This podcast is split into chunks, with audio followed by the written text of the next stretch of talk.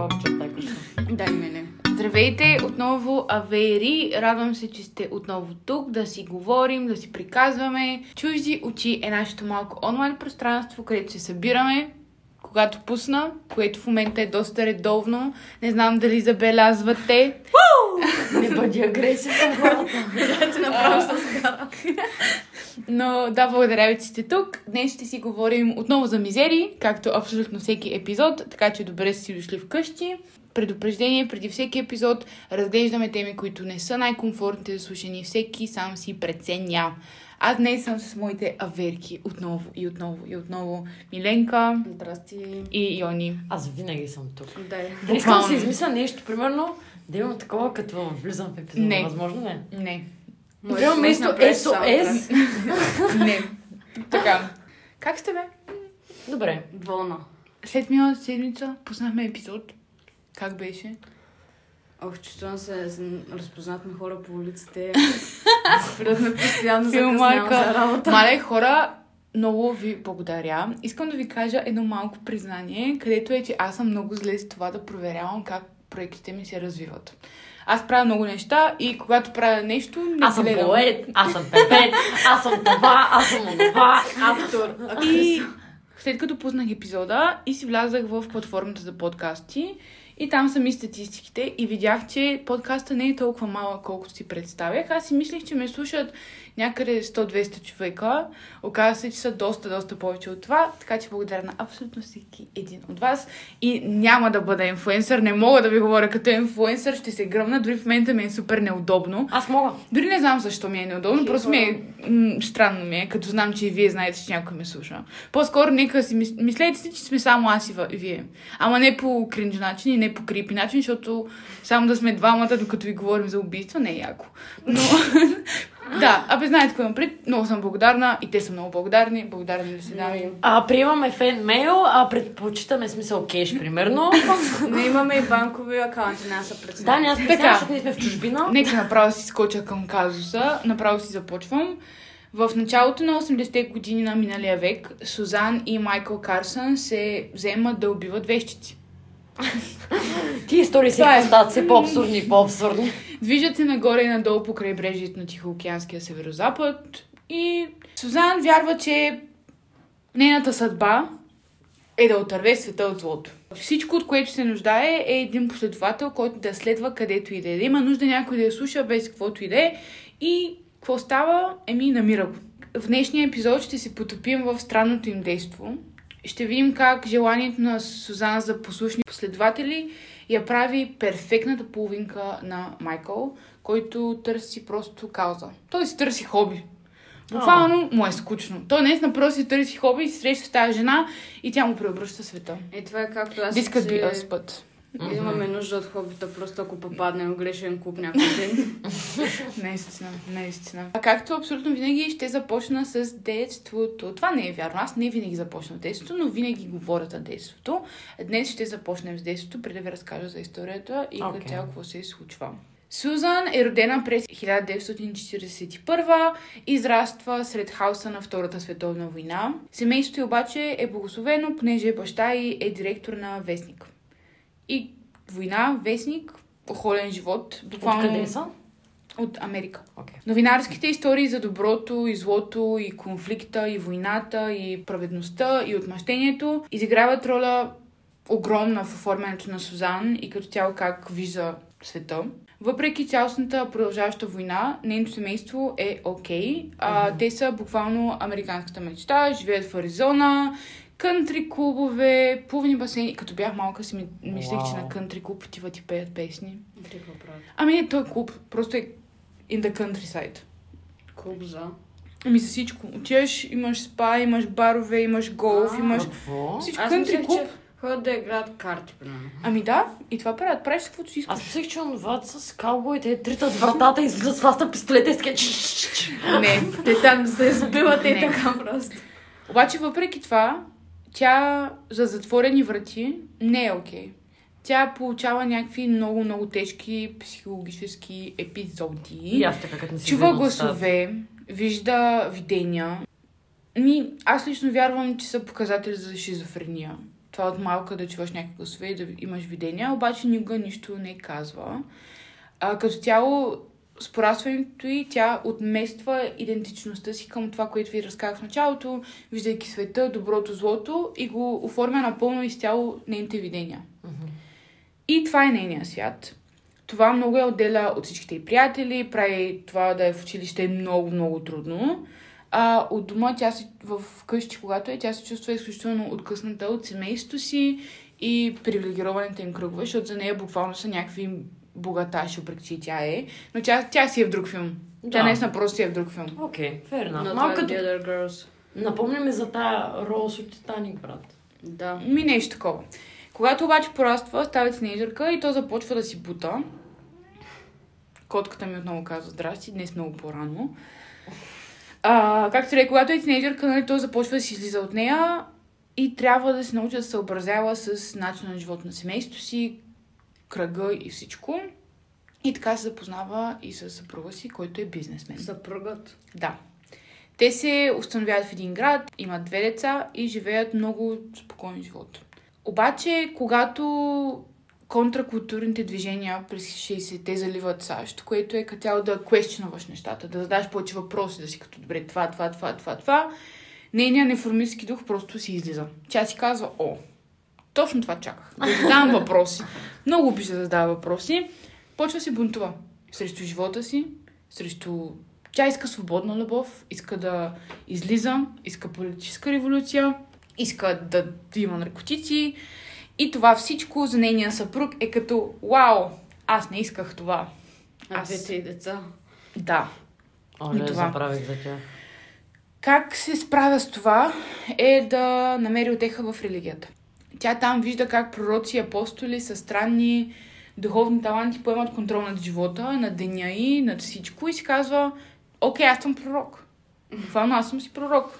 Тя иска да води, да води по пътя си, иска да говори с хора, иска да вдъхновява, иска просто всичко. Докато навлиза в целия религиозен кръг, нейното поведение става все по-странно и все по-странно и това много притеснява нейните близки. Съпруга и в този момент почва вече се бунтува срещу нея. Малко казва, нали, това не е окей. Мила, аз искам жена, ти си решила си апостол. Тоест, Той иска със спокойните в Искам сметка да си си има пари. Да, има- деца. да, той иска да води един просто много типичен, нормален, тих живот. И е в такива години, където всичко е било супер симпъл. На колко трябва са били вече? По това време долу-горе? Еми, тук е някъде на 20 и нещо, мисля. Да, смисъл... За тях години вече си гледаш децата. И вие какво ще направите? Ми ще се разведе. Еми, Казваме си чао. Потегдаме си по пътя, сори, че сме се срещнали, не се вярва в тези стаи, но обаче след като се развеждат, нейните сили много се развиват. То така мъжка те напусне и ставаш супер. Тя буквално вярва, че е обладана от дявола. А чакай, какво стана с Господ? Еми, вярва вече, че е обладана от, от дявола.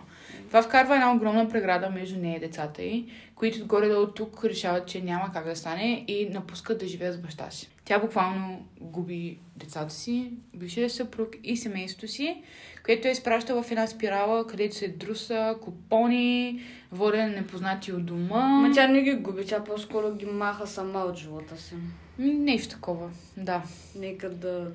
И въпреки това, че тя нали, вече е социална пеперутка, така да си ходи някъде, нещата, които говори, не намират много хора, които да са като Ес, има лойка с Сузан.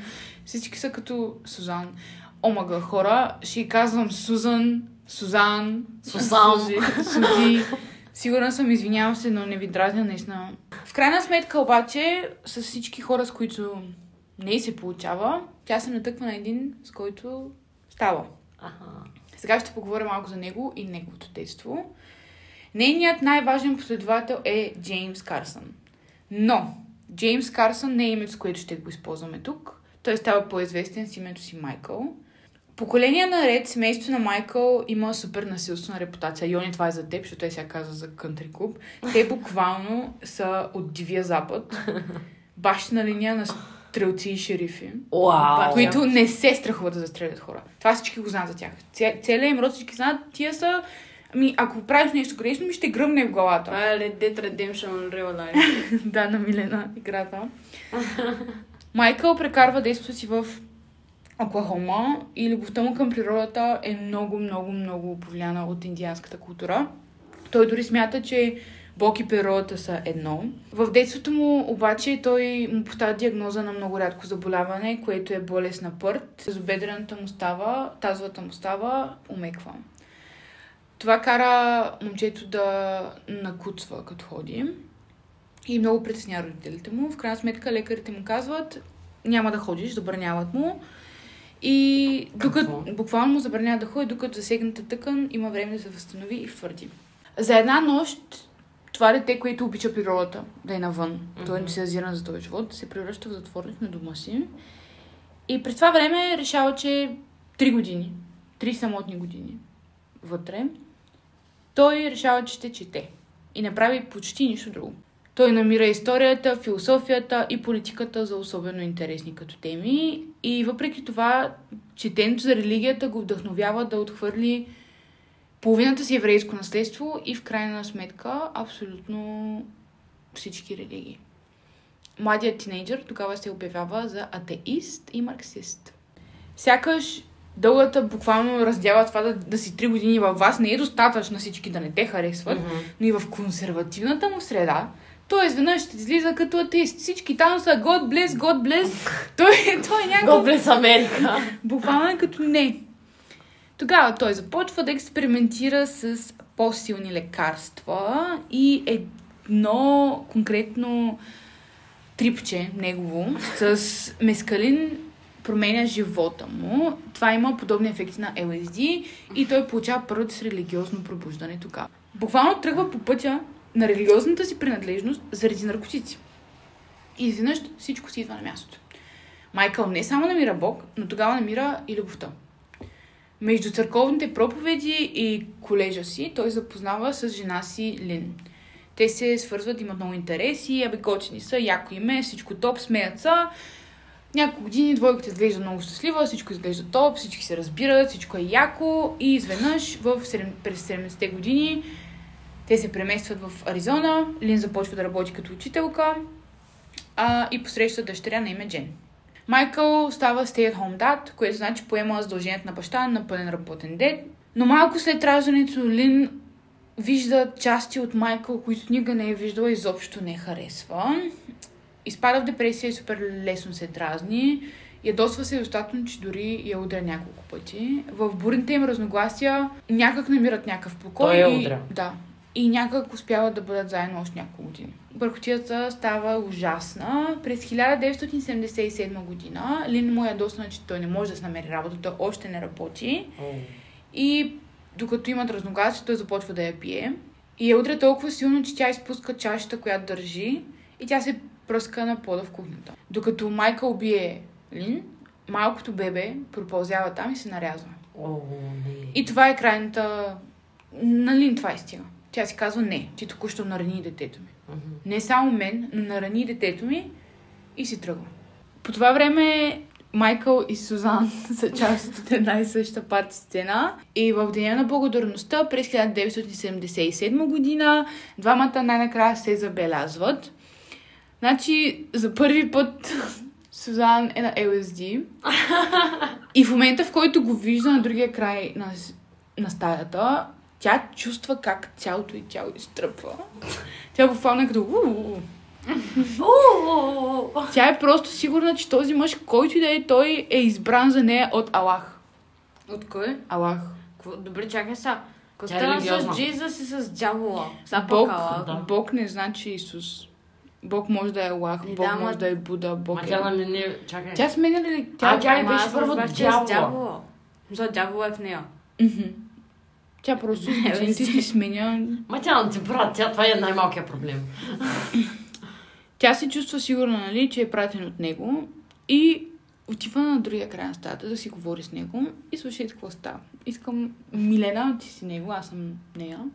Идвам при теб и ти казвам здрасти, а, не те познавам, но аз просто знам, че ти си пратен за мен и не ме интересува как се казва, защото Аллах ми казва, че се казваш Майкъл. Окей. Окей. И той казва, окей. Буквално Майкъл не се поколебава. Той е супер събмисив това. И на същата вечер отиват в тях. И никога не се тръгват. Той просто спът, спът, спът, спът, спът. И накрая какво стана? Просто са си заедно.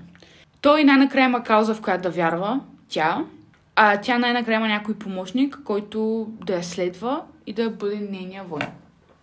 Заедно те ще се бият със света, ще убият всички вещици. Сузан в момента има гъвкав помощник, който ще прави каквото си иска. И единственото нещо, от което имат нужда, е общ враг. Нещо, срещу което да се бунтуват. Mm-hmm. Така, през лятото на 1978 те продават всичко, което притежават и се качват на самолет за Европа. Това е изпълнение на едно от пророчеството на Аллах, който той е казал. Това трябва да направят. И те отиват по Европа. Отиват в Лондон и се женят в неофициално в хотелската стая с ритуал, който тя решила като е. Сменят О, фамилното си име, за да го носят в чест на детството на Майкъл. Реално там поемат, е взимат името. Не трябва нищо да му даде. По времето, когато напускат Лондон за посещение на Стоунхендж, Сузан вече е бременна. След като цял живот е вярвал, че е екстрасенс, Сузан се чувства уверена в способността си да усеща магиосниците, вещиците и поведението и енергията, която усеща от средновековието хора. Тя това му казва, аз усещам тия енергии. И тя, той вярва. Тя вижда магиосници и вещици на всяка крачка. Всеки път, когато ги види, тя казва, че те водят всичко лошо в света. Всичко лошо. Това- Той, той е доста, смисъл, той си е доста начетен човек. Няма значение. Да, не, да, ама Той е също интерес. получава религиозна криза Да, да, и в просто е момента, интересно. по време на религиозната му криза, той среща един човек, който му казва, ти имаш религиозна криза, ами добре, защото аз съм религия. Не, просто е- Тя буквално това му казва, това разбеш. Тя му казва, аз съм религията. Не, аз вярвам, аз съм пророк, аз съм това, аз съм това и той вярва. Да, Тя е просто в моята глава хората, които са по-податливи на такива неща, са по-необразованите хора. Това имам предвид. А той не е. Той не му е това филма. След като продължават своята екскурзия, отиват в Израел и тя там губи бебето си. А, получава спонтанен аборт и общо взето това е. А, тя обвинява вещиците. Бременността и проклятията в Европа вървят ръка за ръка според нея, защото е виждал вещите през цялото време и не е направила нищо да ги спре. Аха. Сега, хора, е време ние да си поговорим за първото убийство и да запалим едно. Защото какво? Ние живеем в Нидерландия. Ще се видим след точно 5 секунди, хора. След като вече в Европа не им се получава, те решават, че ще се върнат в Америка. Сузан казва и убеждава Майкъл, че те са съвременни ловци на вещици. Това е в- неговото име. Извинявай, в Европа има повече вещи, Да. отколкото в Америка. Естествено. Доста повече. И вече сега повече от всякога е много важно да се благовести и да се привлече помощ за предстоящата война между тях и вещите.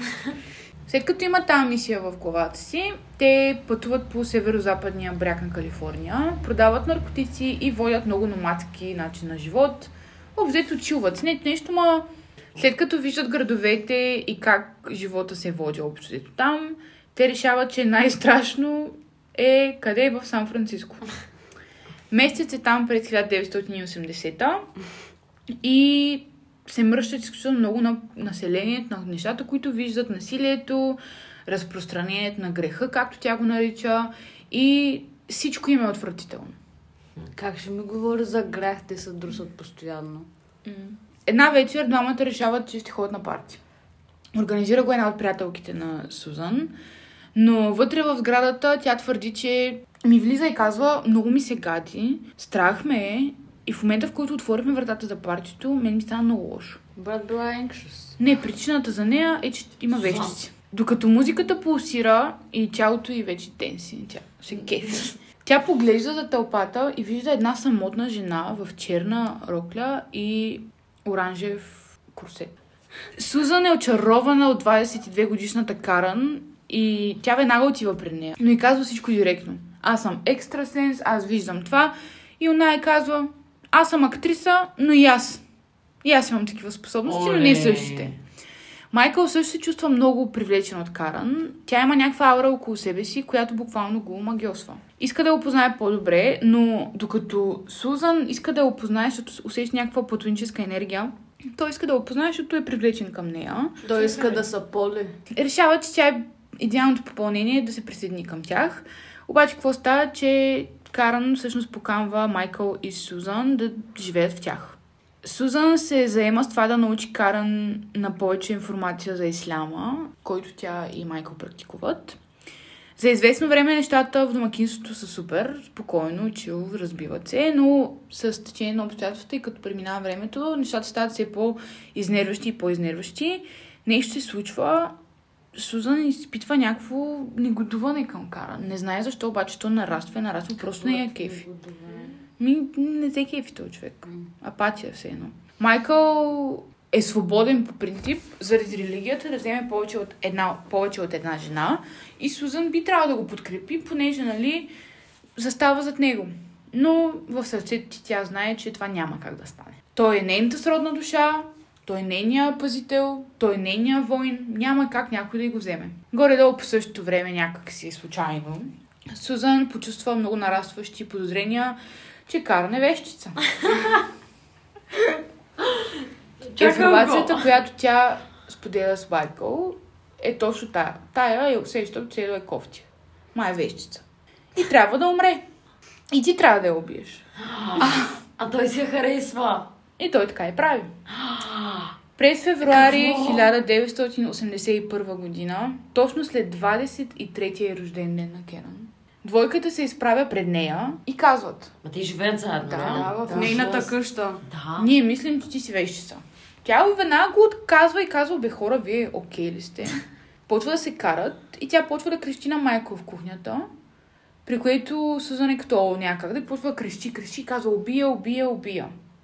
Майкъл вдига един тиган, удря Каран по главата Убива я с тиган. и когато тя пада на пода, той грабва един нож и намушква Каран отново и отново. Всеки един път, в който той я удря, Сузан казва Силата ми се връща. Приключва си това и тяхната задача в Сан Франциско изведнъж е изпълнена. Те са направили това, което, за което са дошли. Време е да продължат. Те напускат града пеша и пътуват на север. Аллах тогава казва на Сузан, може да си починеш, но ни очаква много, много, много работа. Древейка отпуск. Да. В крайна сметка те се отправят към Орегон, но без пари, никаква перспектива за работа, никакви контакти, нищо им е доста трудно. Решават да живеят в гората хора. Не знам какво става с тия епизоди. Аз имам чувство, че постоянно говоря за това как някой решава да живее в гората. Дали за два дни, дали за две седмици. Да. Просто отиват в гората. И отиват там, търсят си подслон, скитат се, скитат се. Един месец са в гората. Те ми ли не иска да ходя някакъв къмпинг, Остават без пари, без храна, без нищо. Това е задължение на Майкъл да разреши проблемите на Сузан. Тогава той решава, че трябва да отиде в Лос-Анджелес и да изкара пари и да вземе някакви храна, ресурси, такива неща. Докато той стяга багажа си, Майкъл много се тревожи за явната липса на храна, обаче тя получава видение от Аллах. Казва, че тя няма да яде, ще гладува, ще пости. Да, докато той не се върне. Да. Той стига до Лос-Анджелес през 1981, няколко дни по-късно, и прави крачка за Венис Бич, който тогава е известен с хипарите там и общо взето наркотици. Да. Обаче, той отива там да иземе нали, храна и неща да, за, за тях заедно. Забил се с някоя, нали? Не, Не, отива не, на парти. Обаче той някак се откланя от това и вместо да събира храна и лекарства, за да ги занесе обратно в Орегон, той краде хартия и маркери, за да направи знаци и да предупреди света за злото. Майкъл получава вдъхновение да обере отново и да вземе още повече хартия. И тогава той пише буквално един манифест за своите виждания и за тези на Сузан. Няколко дни по-късно, 3-4 дни по-късно, чак тогава той излиза от това състояние и си казва, оле, жена ми ме чака. Май е написал един манифест. А той е за нея. забравил напълно, че тя се Да, бе, няма го повече от една седмица. Значи, който и да ти ги заповяда от тия пости, това е толкова време да мине Ма Те ми... нищо нямат. Не. Не, брат. Той е супер паникьосан вече и тръгва обратно за Орегон, бяга, буквално търси контейнери и оттам взима нещата, които им трябват и намира храна, защото трябва да върне нещо. Когато се връща при жена си, Сузан е пред това да умре. Вау. Липсата на храна я потапя в състояние на супер яка заблуда. Тя буквално крещи несвързано и вижда някакви супер странни видения. Когато той се връща две седмици буквално след като се тръгне, от ден до ден, две седмици общо, той направо не може да повярва какво вижда. Тя, както казвам, крещи на някакви хора, на чудовища, които дори не виждам. Но с малко храна и време тя се връща в реалността и си разказва от кой какво е правил. Тя е много щастлива, че той е направил тия неща, между другото, защото някой ги е чул, някой ги е видял. И Майкъл изподеля нали, всичко това и казва, че неговия план е в момента да се върне в Лос-Анджелес и там не, те да проповядват и да направят тяхната религия по-популярна. Тук малко той взима лидерската Ами, казва, искам нейните думи, обаче в манифесто и всичко той винаги казва, моята жена дава и много. Тия неща намерени ли са тия манифести? Да, но той има много Оле. от траялса, видеа. Защото е искал да го Мгм. разпространя, оле, През 1981 пак получава знак от Аллах, че е време да продължат напред. Докато Майкъл работи върху своя манифест, а, той записва всичко, което знае за тяхната религия, което, както казах, идва главно от нея. Какво си измисля, да? Те пътуват с дни и най-накрая биват взети от един шофьор, който любезно им предлага да останат за малко в неговата къща. Да. Мъжът си казва Патрик и се наслаждава толкова много на тяхната компания, че им казва, знаете ли какво, елате да живеете на моето място и вместо да ми плащате найем с пари, ми плащате с трева. И те като цяло са много щастливи от това, защото не само имат къде да отседнат, но и Патрик изглежда като идеален да се присъедини към тях. Поканва го да остане една вечер и да следи на вечерта, но докато пуша, тя усеща някаква промяна. Той се приближил твърде близо до, нея, докато тя мрънкала като тяло и точно като Каран се опитвала някой да раздели нея и нейния човек. Тя почва да му крещи в лицето, остави ме, намира бе, изчезва от тук, изчезва от къщата, а това е неговата къща. Да. Объркан от нейното поведение е доста изплашен най-накрая, той просто си тръгва. Патрик е обвинен, че е вещица и сутринта се връща с негов приятел и им казва, трябва да напуснете, нали? Да не е сам. Да, да. Make sense. Обаче, понеже те са му платили за един месец, Майкъл и Сузан отказват. Тя буквално почва крещи, да, там да се мята. Представете си, брейк денс, обаче пред вас и вие знаете какво правите. И Патрик се стряска и решава, че няма да настоява. Ще мине време, докато за което са му платили и тогава ще тръгнат. И накрая продават последната си трева за замяна на основни неща, като храна, вода, такива неща. И след време Патрик нали, се връща отново. Казват, че трябва да се тръгват, обаче Сузан вече е окей с това. Тя казва, тук е само дявол, аз не искам съм тук. Значи, малките пари, които имат, докато се изнасят, те ги използват за бензин, парцали и бутилки сода в мръсна мотелска стая. Те правят коктейли Молотов и буквално се приготвят да взривят вещиците в тяхната глава. Майкъл пали първата бомба и я хвърля към къщата на дървото, където са били те. След това пламъците буквално танцуват по дървото и конструкцията. Той от хотелската стая? Не, не, отиват на имота. Е, хора в хотелските стаи правят бомбите. Ми да, ама аз представя, И е че да тества се, защото ти Не. го каза Да, веднага. прозвуча. Майкъл подпалва верандата на кабината и продължава напред. Скита се между дърветата. Накрая спи, спира и вижда една празна палатка. Вътре намира пистолет. Прибира го в джоба си, хвърля още една бомба, пали палатката и се тръгва. Те после продължават пътуването си през Калифорния, като в крайна сметка пристигат в, в някакъв окръг, окръг там, през пролета на 82-а. Намират си работа и квартира Е, в ферма за канабис. Но, понеже е ферма, има и други хора, които живеят и работят там. И според вас дали се разбират? Ми не, не се разбират. Като цяло ги толерират, но нещата се влушават, когато едно момче, което се казва Кларк, пристига и се връща. Той е на 26 години, преди е работил там. Приятел е на всички и е бизнес партньор на собственика на фермата. Веднага почва да се карат, разрошват си перата. Абе, не ме е яко.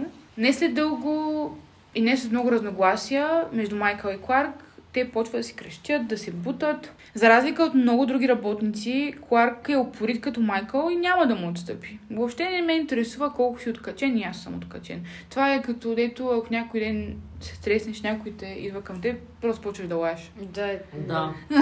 И си като, ами, окей. На един етап Кларк обижда Сузан, докато съпругът ти го няма и тя направо побеснява. И отива при него и му казва, абе, Майкъл, я се стягай, бе. Виж как ме обиждат, трябва да ме защитиш. Нали си ми мъж, айде, почваме. Как така ще ме обижда той? И Майкъл, ми, той е негов дълг човека. Това е. Една сутрин, през май месец, 1982 също, отново, Майкъл пъха пистолета в дънките си и се отправя към работа рано сутринта. Двойката се натъква на Кларк във фермата и казва, че трябва да поговорят. Отиват някъде настрани и когато вече бяха извън нали, обсега на останалите работници, Майкъл насочва пистолета към Кларк. Вълнението на момента е толкова голямо за Сузан, че тя буквално скача, крещи Yes, yes, давай, давай, давай, вау, вау. Някакви... Това беше много тъмно. Тя е много пик ми обаче. Ми, буквално някаква много го надъхва и да, застрелват го. И след това тя решава, че трябва да се изгори тялото и понеже нали, това е единствен начин една вещица да умре, това е. Тя вади една туба керосин, разпръска я върху окървавения труп на Кларк и пускат запалена кибритена клетка, гледайки как пламъците буквално поглъщат цялата му плът и си тръгват чак когато тялото вече не гори. Аз мислих, че Покриват- вещите са само жени. Не. Блин. Покриват останките с тор и се обръщат и си тръгват. Два дни още работят там, но в крайна сметка са твърде безпокойни и опаковат си вещите и си тръгват. И сега към финалното убийство и това как ги хващат. Вечерта, в която бягат, се крият в близък град и когато се съмва, те се отправят към магистралата да захванат автостоп. Преди да успеят да убедят някой да ги откара, една полицейска кола спира до тях и ги пита какво правите. Също така, след това полицая пита, нали, може ли указания да отида до тази ферма, същата плантация, където току-що те са убили. Буквално той ги пита как да стигнат от там. Това нещо някой извика полиция там.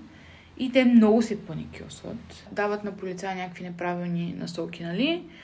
И си потеглят. А то няма ли повече лойка да им каже, че е там и в крайна сметка... Не, защото на това все пак е била тайна ферма. Или е било легално.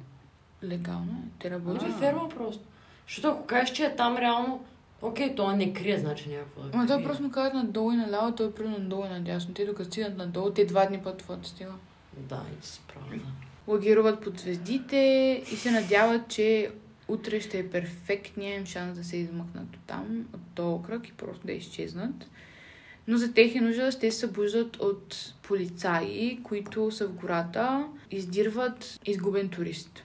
Обаче те си мислят, че това е за тях и направо бегай, наистина бегай, без да спират, дори да си вземат чантите, просто стават и си тръгват. Буквално просто стават и си тръгват. В различни посоки се пръскат. Примерно тя наляво, той надясно. Тя тръгва надълбоко в гората, а той към пътя. За минути кучета на полицаите надушват раниците и палатките им и вътре откриват куршуми, марихуана, документи за самоличност откраднати, религиозния ръкопис. Това е много тъпо. И... И... Ще вземеш на някой, който си е убил документите. И буквално а, манифестото, носещо име Майкъл Бер като автор. На страниците има много, много потрясаващи неща и списък за убийство. Какво? И то с мишени. Буквално с мишени имена, които трябва да бъдат заличени, понеже са вещици. Оказва се, че понеже той дава името Майкъл, той никога не го е сменил легално и те го търсят навсякъде и не го намерят. Полицаите разпознават името от открадната лична карта, която изважда от страницата на Майкъл. И двете полицейски станции, тази, която намира документите и тази, която намира тялото в плантацията, съпоставят си информацията и стават ясно, че това, се, това е свързано. Обаче, докато това се случи, те вече... А те намерят ли са? Ми Майкъл вече е на път да срещне с Сузан на предварително оговорено място в Сонора. Само седмица след като се разделят и тръгват за първ път да бягат заради полицаите. Те се събират отново. Сузан казва, че през цялото време тя, е, тя се е чувствала се едно Аллах е давал сигнали и видения за започваща война. И тя му казва, Майкъл, стегай се, няма какво да се страхуваме, в момента не е времето да ни е страх, трябва бачка. Трябва да се е бачка. Нейният психически компас, нейните видения, нали, това където къде я води, ги отвежда на някакво място, буквално безнадежно се лутат по магистралата. Кола след кола никой не спира, никой не спира. Те изглеждат супер неизмити, мръсни, луди, такива с някакви раници. Никой не спира. Докато накрая един камион прави внезапен обратен завой и се връща за тях. Когато колата се приближава, Сузан се обръща към майка и му казва той е вещица. Шофьорът е Джон Хелиар на 30 години и според нея той трябва да бъде убит. Напоследък те имали много малко шансове, но сега Елах ги е възнаградил и им ги е дал директно на пътя. Тя го приема като награда, значи. Да убиват. Нали, Джон ги взима в колата и казва, окей, говорят си. Но в един момент кръка на Джон случайно докосва нейния. И това я побърква. Тя казва, о, м, г. Той заслужава да си ходи.